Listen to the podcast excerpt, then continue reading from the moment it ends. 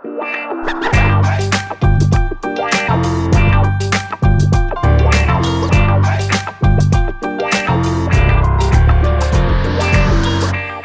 welkom bij een nieuwe aflevering van een podcast over voeding. In deze podcastserie gaan we in op de wetenschap achter voeding en laten we wetenschappers aan het woord over allerlei thema's die met voeding te maken hebben. Bart Mol van I'm Foodie is er zoals altijd weer bij. Ja, zeker uh, Arnoud. Goedemorgen. Ja, ik wil die uh, wekelijkse woensdag, uh, die wil ik uiteraard niet missen. Dus ik ben erbij. Dat snap ik. En uh, die wekelijkse woensdag verwijst natuurlijk naar uh, Broodje Jaap, onze wekelijkse rubriek met Jaap Seidel, waarin we uh, de actualiteit doornemen. Hoi Jaap. Hi, hallo, dag. Als je wat geroezemoes hoort, dan komt dat omdat ik bij de universiteit zit nu, waar studenten in en uit lopen. Ja, mooie studenten op de achtergrond. Tenzij de software zijn magie doet en alles wegfiltert, dan hoor je helemaal niks. Dan hoor je als het goed is alleen jou. Uh, want je wilde het vandaag ergens over hebben, ja. Jaap. En ik ben heel benieuwd, je wilde het hebben over ultra bewerkt voedsel. Ja. Vertel. Nou, ik merk zelf dat er bijna over niet zoveel gesproken wordt als het over voeding gaat als over dat ultra bewerkt voedsel. Dat is zo'n soort term geworden, hè? UPF. Ik geloof dat Bart het net ook al zei, UPF hè, gaan we het over hebben. Uh, dat is een beetje... Ik hoorde het hem wel eens zeggen, ja. ja. uh, dus het is zo'n soort van... Uh, en net zoals het vroeger ging over verzadigd vet of cholesterol of wat dan ook. Hè, dat, het is zo'n term waarvan je denkt van... Nou, daarmee hebben we heel goed gedefinieerd waar het in de voeding over gaat. En dat is ontzettend omstreden. Ehm, hè, vanuit de, de voedingsmiddelentechnologen is er heel veel bezwaar tegen het gebruiken van dat woord. Omdat ja, het suggereert dat bewerken en ultra bewerkt...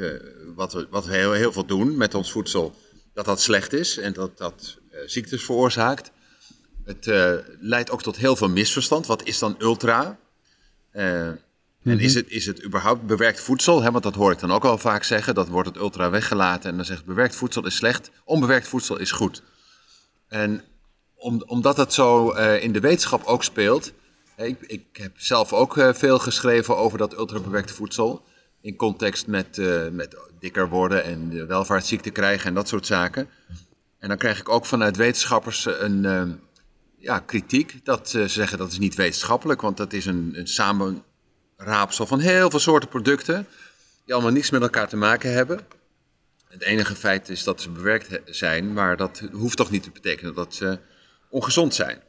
En uh, daarom is het goed, denk ik, om daar even over te hebben. Wat, wat, wat ik er in ieder geval mee bedoel en wat uh, uh, ja, ik denk ook heel veel andere mensen er, ermee bedoelen. En dat dat niet altijd hetzelfde is. Ik denk dat het misverstand is een beetje. Ik gaf laatst ook een lezing en toen zei iemand: Ja, dus als ik thuis aan het koken ben, ben, en ik maak een maaltijd, dan ben ik dus ook mijn uh, gezondheid aan het ruïneren, want dan bewerk ik voedsel. Uh, mm -hmm. En dat is natuurlijk onzin. Hè? Het is, onbewerkt voedsel is niet per se gezond. Uh, en bewerken van voedsel is ook niet per se ongezond. Het is zelfs heel erg noodzakelijk. Ik denk dat wij bijna al ons voedsel bewerken op een of andere manier. Hebben we ook altijd gedaan. Hè. Sinds de uitvinding van het vuur uh, hebben wij uh, voedsel bewerkt. En dat heeft ontzettend veel voordelen gehad. Ten eerste maakt het voedsel lekkerder. Maakt het, maakt het ook dat voedingsstoffen beter worden opgenomen heel veel van die bewerking leidt tot beter houdbare producten, waardoor de voedselveiligheid mm -hmm. beter is, minder verspilling. Uh, en omdat die bewerkte voedsel, dat bewerkte voedsel ook vaak gemaksvoedsel is, hè, je kunt het vrij snel klaarmaken, is het ook volgens bijvoorbeeld Rosanne Hetsberger een zegen geweest voor de mensheid, omdat daarmee de emancipatie van de vrouw mogelijk is geworden want daardoor, uh, vrouwen moesten uren in de keuken staan en die konden niet nooit werken, want ze moesten voor het eten zorgen, voor de kinderen enzovoort. Maar door dat bewerkte voedsel en kant-en-klaar voedsel is het mogelijk geworden dat ze ook gaan werken en dat ze in een kwartiertje ook het eten op tafel hebben staan. En dat kunnen de, de vaders ook. En uh, dat, maakt het allemaal een stuk uh, eenvoudiger. Dus er zijn heel veel mensen die zeggen dat bewerken van voedsel, dat is een zegen voor de mensheid. Het maakt het duurzamer, soms ook gezonder. Uh, het zorgt voor minder tijd en meer houdbaarheid, minder verspilling en, en nou ja, al dat soort zaken. Uh, en daar lees je ook wel stukken over. Hè? Dus ook vooral mensen uit de technologiekant, hè, de voedingsmiddelentechnologie, die zullen vooral ook benadrukken dat bewerken van voedsel eigenlijk het beste is wat mensen ooit gedaan hebben met voedsel. Ja, maar ik wil toch even terug naar het Ja, ja, begin. ja, want nou, ja, ik, eh, ik wilde daar De definitie van ultra-bewerkt Ja, ja. voedsel, wat is Ja, dat? Wat is dat dan? Waar Hè, hebben we dan over? Dus je kunt eh, op een bepaald moment natuurlijk voedsel eh, koken, je kunt het bakken, je kunt het dit en dat. Maar je kunt het ook helemaal uit elkaar knutselen. Dat wil zeggen, je haalt er allerlei ingrediënten uit eh, en je, daar maak je eh, eh, stofjes van. Je voegt het, voegt het weer bij elkaar. Hè, dus bijvoorbeeld door eh, eiwitisolaat en eh, palmolie en je gooit er eh, nog wat eh, suiker bij en je doet er nog wat en je haalt er de vezel uit en je raffineert het en je doet er nog wat smaakstoffen bij en je hebt wat kleurstoffen. En op die manier maak je een product wat eigenlijk helemaal niet meer lijkt op voedsel, wat een heleboel ingrediënten bevat, wat weinig voedingswaarde bevat en wat ehm, ja, op zich leidt tot hele smakelijke, lekkere producten die je heel snel ook eh, kunt opeten. En er zijn dus verschillende theorieën. Hè. Er zijn eh, studies geweest die laten eigenlijk allemaal zien dat wanneer mensen een hoger aandeel hebben van dat ultrabewerkt voedsel. En als ik het, als ik het heb over ultrabewerkt voedsel met mensen, dan zeg ik eh, vaak, ja, nou, dat is chocolade en, en snacks en nou ja, al dat soort zaken. En dan zeggen mensen, ja, maar dat is geen eten. Hè? Dat is een beetje wat je erbij doet. Dat is een beetje tussendoor. Maar als je kijkt wat, landen, wat in landen gegeten wordt aan ultra-processed foods, dan is dat in de Verenigde Staten 75% van wat je aan calorieën binnenkrijgt, komt uit dat ultrabewerkt voedsel. In Engeland is het eh 65%. In Nederland zal het tussen de 50 en 60% eh, zitten. En eh, dat is dus een heel groot aandeel. En wat is nou het probleem van dat ultrabewerkt voedsel? Nou, daar is onderzoek naar gedaan. Eh, als je dezelfde samenstelling hebt qua suiker, vet, eh, eh, vezel en, en dezelfde smaak enzovoorts, maar je hebt bewerkt versus onbewerkt, dan eet je automatisch meer van dat bewerkte voedsel. En niemand weet precies waarom dat is. Dat komt deels doordat het minder verzadigend is, omdat er maar deels ook omdat, en dat zegt bijvoorbeeld Kees de Graaf uit, eh, uit Wageningen, dat de eetsnelheid, het aantal calorieën dat je per seconde naar binnen krijgt, dat is veel groter. En eh, daardoor heb je eigenlijk eh, een hele snelle opname van, van calorieën, waardoor je makkelijker te veel eet. Je, voordat je het door hebt, heb je eh, al te veel gegeten. En, Maar mag ik er even op, eh, in, op inhaken, Jaap? Ja, natuurlijk. Ja. Want ehm, begrijp ik het een beetje goed dat er dan, zeg maar, wetenschappelijk gezien, dat er dus nog niet echt een consensus is over wat dan eh, precies ultra bewerkt is. Maar is het niet op een gegeven moment een, een beetje een non-discussie? Want we hebben toch altijd gewoon, ehm, zeg maar, gewoon de Snickers, de Mars, de M&M's versus ja, ja, ja. Ehm, het Nou, gewoon een appel en een peer. Ik bedoel, het gaat toch heel vaak willen mensen toch een soort van handvat hebben van... oké, we weten toch wel dat als jij die Mars en die Snicker eet... dat, dat, gewoon, dat je dat eet omdat je het lekker vindt. En niet zozeer omdat je denkt... ik ga daarna een half uur sporten en ik heb die energie nodig uit die producten. Dat is zo. Maar als je kijkt naar die lijst van eh, bijvoorbeeld de NOVA Classification, die wordt wereldwijd het meest gebruikt, daar wordt ook het meeste onderzoek naar gedaan. Dan staan daar ook op fabrieksbrood, daar staat ook op margarine, daar staat ook op, weet je wel, allemaal van die producten waar wij ook heel veel van eten en waarvan we zeggen dat het heel gezond is. Eh, en dan is dus de vraag, geven wij dan de verkeerde adviezen? Hè? Want als je boter vergelijkt met margarine, dan zit in boter eigenlijk alleen maar nou ja, twee of drie ingrediënten en bijna niet bewerkt. Eh, en als je naar margarine kijkt, dan, ik weet niet hoeveel be bewerkstappen daarin zitten, maar ontzettend veel. En daar wordt ook heel veel aan toegevoegd. En om het eh, smeuig te houden, om het eh, niet ranzig te laten worden, antioxidanten enzovoort. Er wordt van alles aan toegevoegd, waardoor het ook weer ultrabewerkt voedsel is. Als je kijkt naar patiëntenvoeding in ziekenhuizen, is allemaal ultrabewerkt. Als je kijkt naar kindervoeding, bijvoorbeeld kunstvoeding uit de fles. Hè, dus als je geen borstvoeding geeft, maar een verantwoord alternatief, dan is dat ook ultra bewerkt. Eh, dus het is nog veel meer dan de Snickers. Weet je? Dus als je goed naar die eh, eh, lijsten kijkt, dan is een groot gedeelte, en daar, daarom komt het doordat we zo'n groot gedeelte van onze voedsel uit dat ultrabewerkt voedsel halen, zijn heel veel gewone producten die we dagelijks eten bij het ontbijt, bij de, bij de lunch en bij het avondeten. En vooral ook tussendoor. En dat, is al, ja, dat valt dus ook allemaal onder dat ultrabewerkt voedsel. Be- Bedoel je nou dat al het ultrabewerkt voedsel slecht is en Nee. dat het ultrabewerkt voedsel veel meer voorkomt dan we denken? Eh, beide. Dus ik denk dat eh, eh, het gaat niet alleen over snoepjes en koek enzovoorts, dat soort zaken. Dat weten we wel dat het, dat het ongezond is. Dat Ja. is, hoeft ook niet eens, hè? koekjes hoeven niet eens ultra bewerkt te zijn. Je kunt met een paar ingrediënten kun je koekjes bakken en dan, dat is het dan. En dat is niet eens ultra bewerkt. Nee, dus ik denk dat de, de vaagheid van de definitie die zit officieel is het, als er heel veel ingrediënten in zitten, als er heel veel marketing voor is, als uh, je grootmoeder, overgrootmoeder het niet zou herkennen als voedsel. Weet je wel, dat soort um, uh, definities zijn er. En dan uh, vragen wetenschappers, wetenschappers zich natuurlijk, en soms terecht ook wel, af natuurlijk, waar hebben we het dan over? Weet je wel, moeten we dat wel allemaal over één kam scheren? Daarom denk ik dat het belangrijk is dat we die discussie over ultrabewerkt voedsel vaker voeren. Omdat, weet je, we hebben het er nu ook over. En dan blijkt dus dat we eigenlijk helemaal niet zo goed weten waar we het over hebben als het over ultrabewerkt voedsel gaat. En uh, dat de echte reden voor het slecht zijn van ultrabewerkt voedsel is deels doordat het makkelijker en sneller uh, eetbaar is. Het is ook zo dat heel veel van dat voedsel wordt ultra smakelijk gemaakt. Hè? Dus dat wil zeggen, mm -hmm. er wordt aan geknutseld door uh, technologen en uh, die maken daar onweerstaanbaar voedsel van, waar je van door blijft eten, omdat het ja, op, op een of andere manier onze eetlust niet remt en wel onze eetbehoefte verhoogt. Het heeft vaak een hoge energiedichtheid. Maar wat er ook aan de hand is, is dat het, dat soort voedsel is overal beschikbaar. Hè? Dus als ik, ik, ik, ik, loop nu bij de universiteit hier rond.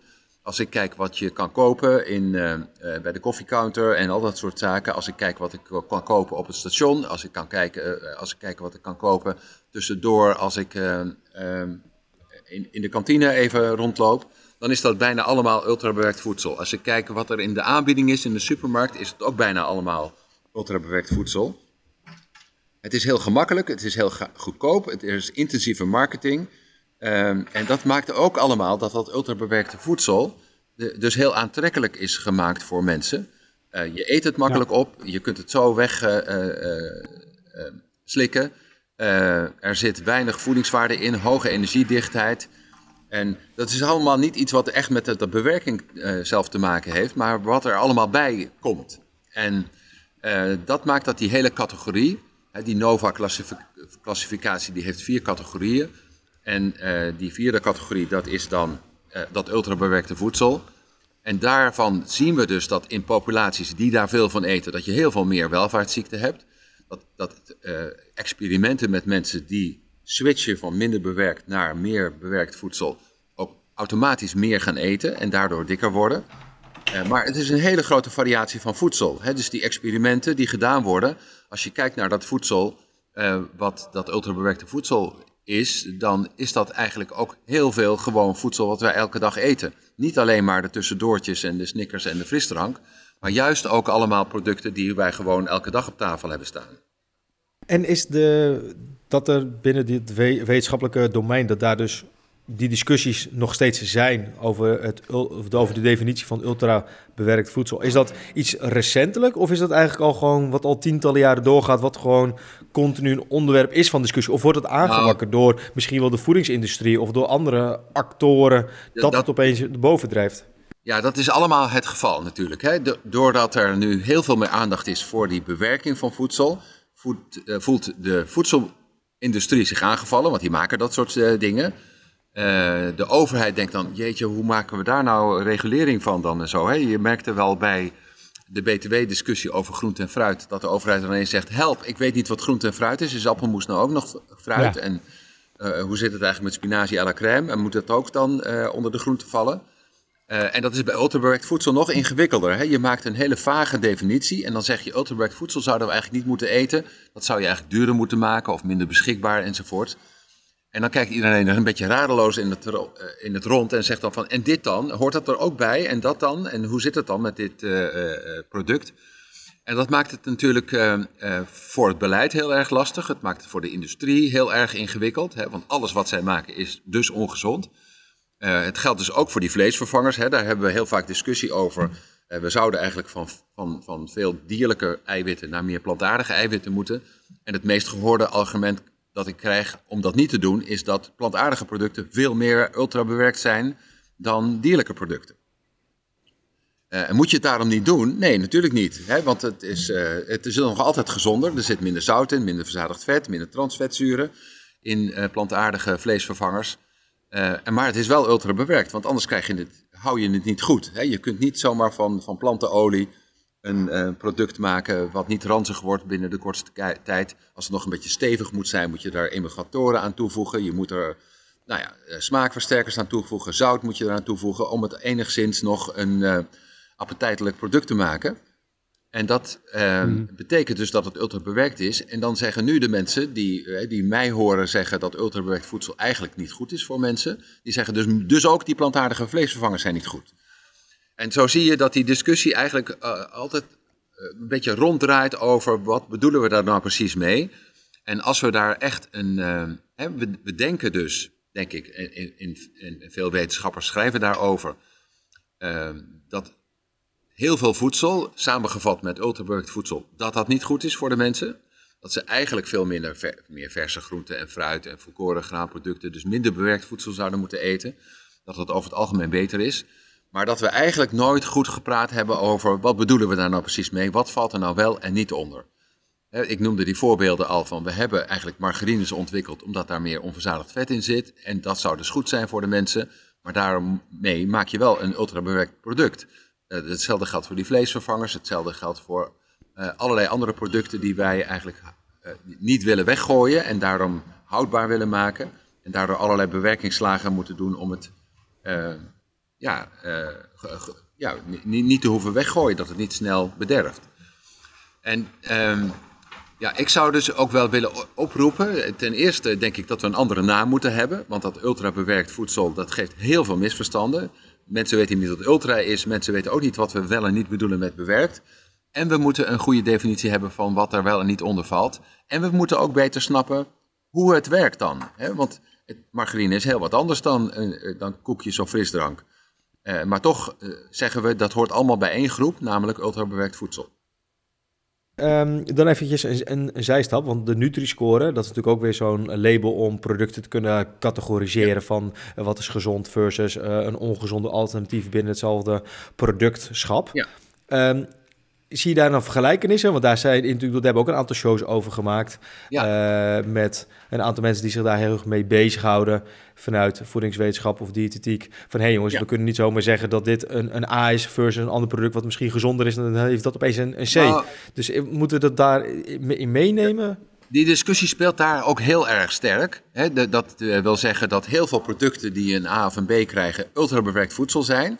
En heel veel producten die vrijwel onbewerkt zijn, een, een D of een E krijgen. dus de olijfolie krijgt een D en uh, light cola krijgt een, uh, een A. Of een B, ik weet niet meer precies. Maar in ieder geval heel hoog scoren die. En dat is dus heel verwarrend, want daarmee suggereer je dat juist ultrabewerkt voedsel juist heel gezond kan zijn en gezonder kan zijn dan minder bewerkt voedsel. En daar hebben we het ook veel over gehad. Er is een internationale commissie geweest die naar die criteria heeft gekeken. We hebben het er ook over gehad met eh, de ontdekker of de ontwikkelaar van eh, dit, de meneer Hersberg. En die heeft gezegd, ja, eigenlijk snap ik het wel. Want uh, het is natuurlijk een beetje raar als voedsel, als we het sterk bewerken, we halen er allerlei stofjes uit en we voegen er wat dingen aan toe, dat het dan ineens toch wel weer gezond lijkt te zijn. Uh, misschien moeten we wel een sterretje op die Nutri-score zetten, of een apart blokje of zoiets dergelijks, waarin staat: dit is wel ultra bewerkt. En dat gold bij dat vinkje eigenlijk ook al. We hadden toen uh, groene vinkjes en blauwe vinkjes. Groene vinkjes waren de beste keuze voor de schijf, uh, binnen de schijf van 5. En blauwe vinkjes waren de beste keuze buiten de schijf van 5. Maar dat suggereerde dat er ergens een blauw vinkje op staat, dat het gezond is. Maar het was alleen maar minder meuk. En uh, zo, zo moet je het eigenlijk zien. Maar ook dat werd niet begrepen. Hè? Dus daar moet heel veel communicatie bij. Omdat uh, dit soort eenvoudige klassificaties. Iets is wel of niet gezond. Hè? De FDA in de Verenigde Staten die is nu ook bezig om weer een nieuw logo te ontwikkelen. Van dit, hè, met een stempeltje erop van dit zijn gezonde producten en dit zijn uh, geen gezonde producten. Daar is de hele wereld mee bezig. Maar omdat je zo ingewikkeld iets als voeding, met zoveel ingrediënten en zoveel aspecten en zoveel soorten van voedsel, allemaal probeert te vangen in twee categorieën, namelijk oké en niet oké, krijg je allemaal discussies. En ik denk dat dat, hè, daar, dan, dan quote ik Einstein altijd maar, je moet alles zo simpel maken als het kan, maar niet simpeler. En dat zijn we wel aan het doen met Nutri-scores en met uh, vinkjes en met uh, ultrabewerkt of niet ultrabewerkt, of dierlijk versus plantaardig, of al dat soort zaken. Uh, we hebben ontzettende behoefte om voeding te versimpelen. En uh, daarmee versimpelen we het zodanig dat het eigenlijk alleen maar misleidend is. Ja, inderdaad. Dit lijkt me een mooi uh, punt om een, uh, om een uh, punt te zetten. Achter hey, deze maar, discussie maar, maar Anna, ja, ik, ik snap dat je een punt zet. Dat ben ik helemaal met je eens. Maar ik dacht nog wel, is het eigenlijk, Jaap, dat je hiermee eigenlijk wel een oproep doet aan iedereen die ook de show luistert. Om eigenlijk gewoon actief mee te denken van hoe kunnen we hier dus eigenlijk gewoon tot een goede definitie komen. Uh, want uiteindelijk is het zo van, we weten nog niet hoe we het het beste kunnen omvatten. Uh, vanuit zowel de wetenschapszijde, maar ook simpelweg vanuit de consumentzijde. Want persoonlijk heb ik altijd voor me dat ik altijd, als ik iets probeer uit te leggen en ik kan het niet uitleggen aan mijn oma van 90, dan heb ik het gewoon dus nog zelf niet goed genoeg kunnen doorgronden. Want ik moet het gewoon in twee zinnen kunnen uitleggen. Dit is het. En op het moment als ik een kwartier nodig heb om mijn punt te kunnen maken, dan gaat er nog iets mis in, in wat ik wil uitleggen. Ja, ja, nou dat gevoel heb ik dus ook. Daarom wilde ik het graag vandaag over hebben. Ik zit daarmee, hè, dus ik... Uh, uh, ik denk dat ik het ook niet goed meer kan uitleggen. Dat merk ik ook nu al vanochtend weer, denk ik. Ik denk dat dat voor iedereen geldt die in de voedingswetenschap werkt. Ook de mensen die in de industrie werken. Ook de mensen die beleid maken. Ook de consumenten die keuzes moeten maken. En dat we die discussie nu eh, op een hoger plan moeten voeren. En niet het uh, maar hebben over UPF, of UPF is slecht. maar dat we gewoon beter gaan kijken over hoe gaan we gezonde voedselkeuzes maken. En ze niet simpeler maken dan noodzakelijk. Punt. Yes. nou, dan lijkt me dit dan het juiste punt om een punt te zetten. Bart, heb je tot slot van deze aflevering nog dingen vanuit I'm a Foodie... Uh, die je eventjes wil, uh, onder de aandacht wil brengen? Uh, nou, uh, vriend van de show.nl slash pof uiteraard. Hè. We vinden het hartstikke, hartstikke leuk als je deze show een warm hart uh, toe, toedraagt. Dat je op die manier ja, vriend van de show kan worden. En volgende week is bij ons herfstvakantie. dus dan zijn we ook even een weekje, ja, nou niet met vakantie, maar wel met de podcastvakantie. Dus dan moeten mensen helaas even zonder een, een broodje jaap doen. Maar die weken na, dan zijn we er uiteraard gewoon. En ja, mocht je nog onderwerpen hebben die zeggen, hey, ik wil hier wat meer over weten. Of een, misschien is een live Q&A ook wel een keertje leuk met Jaap. Dan maken we gewoon even een hele andere show van, bedenk ik me nu. Maar uh, anyway, um, drop het op uh, de mail en uh, we nemen het mee in de voorbereiding. Yes. Prima. Nou, dankjewel Jaap en dankjewel Bart. Ja. En jij bedankt voor het luisteren. Tot de volgende keer. Later.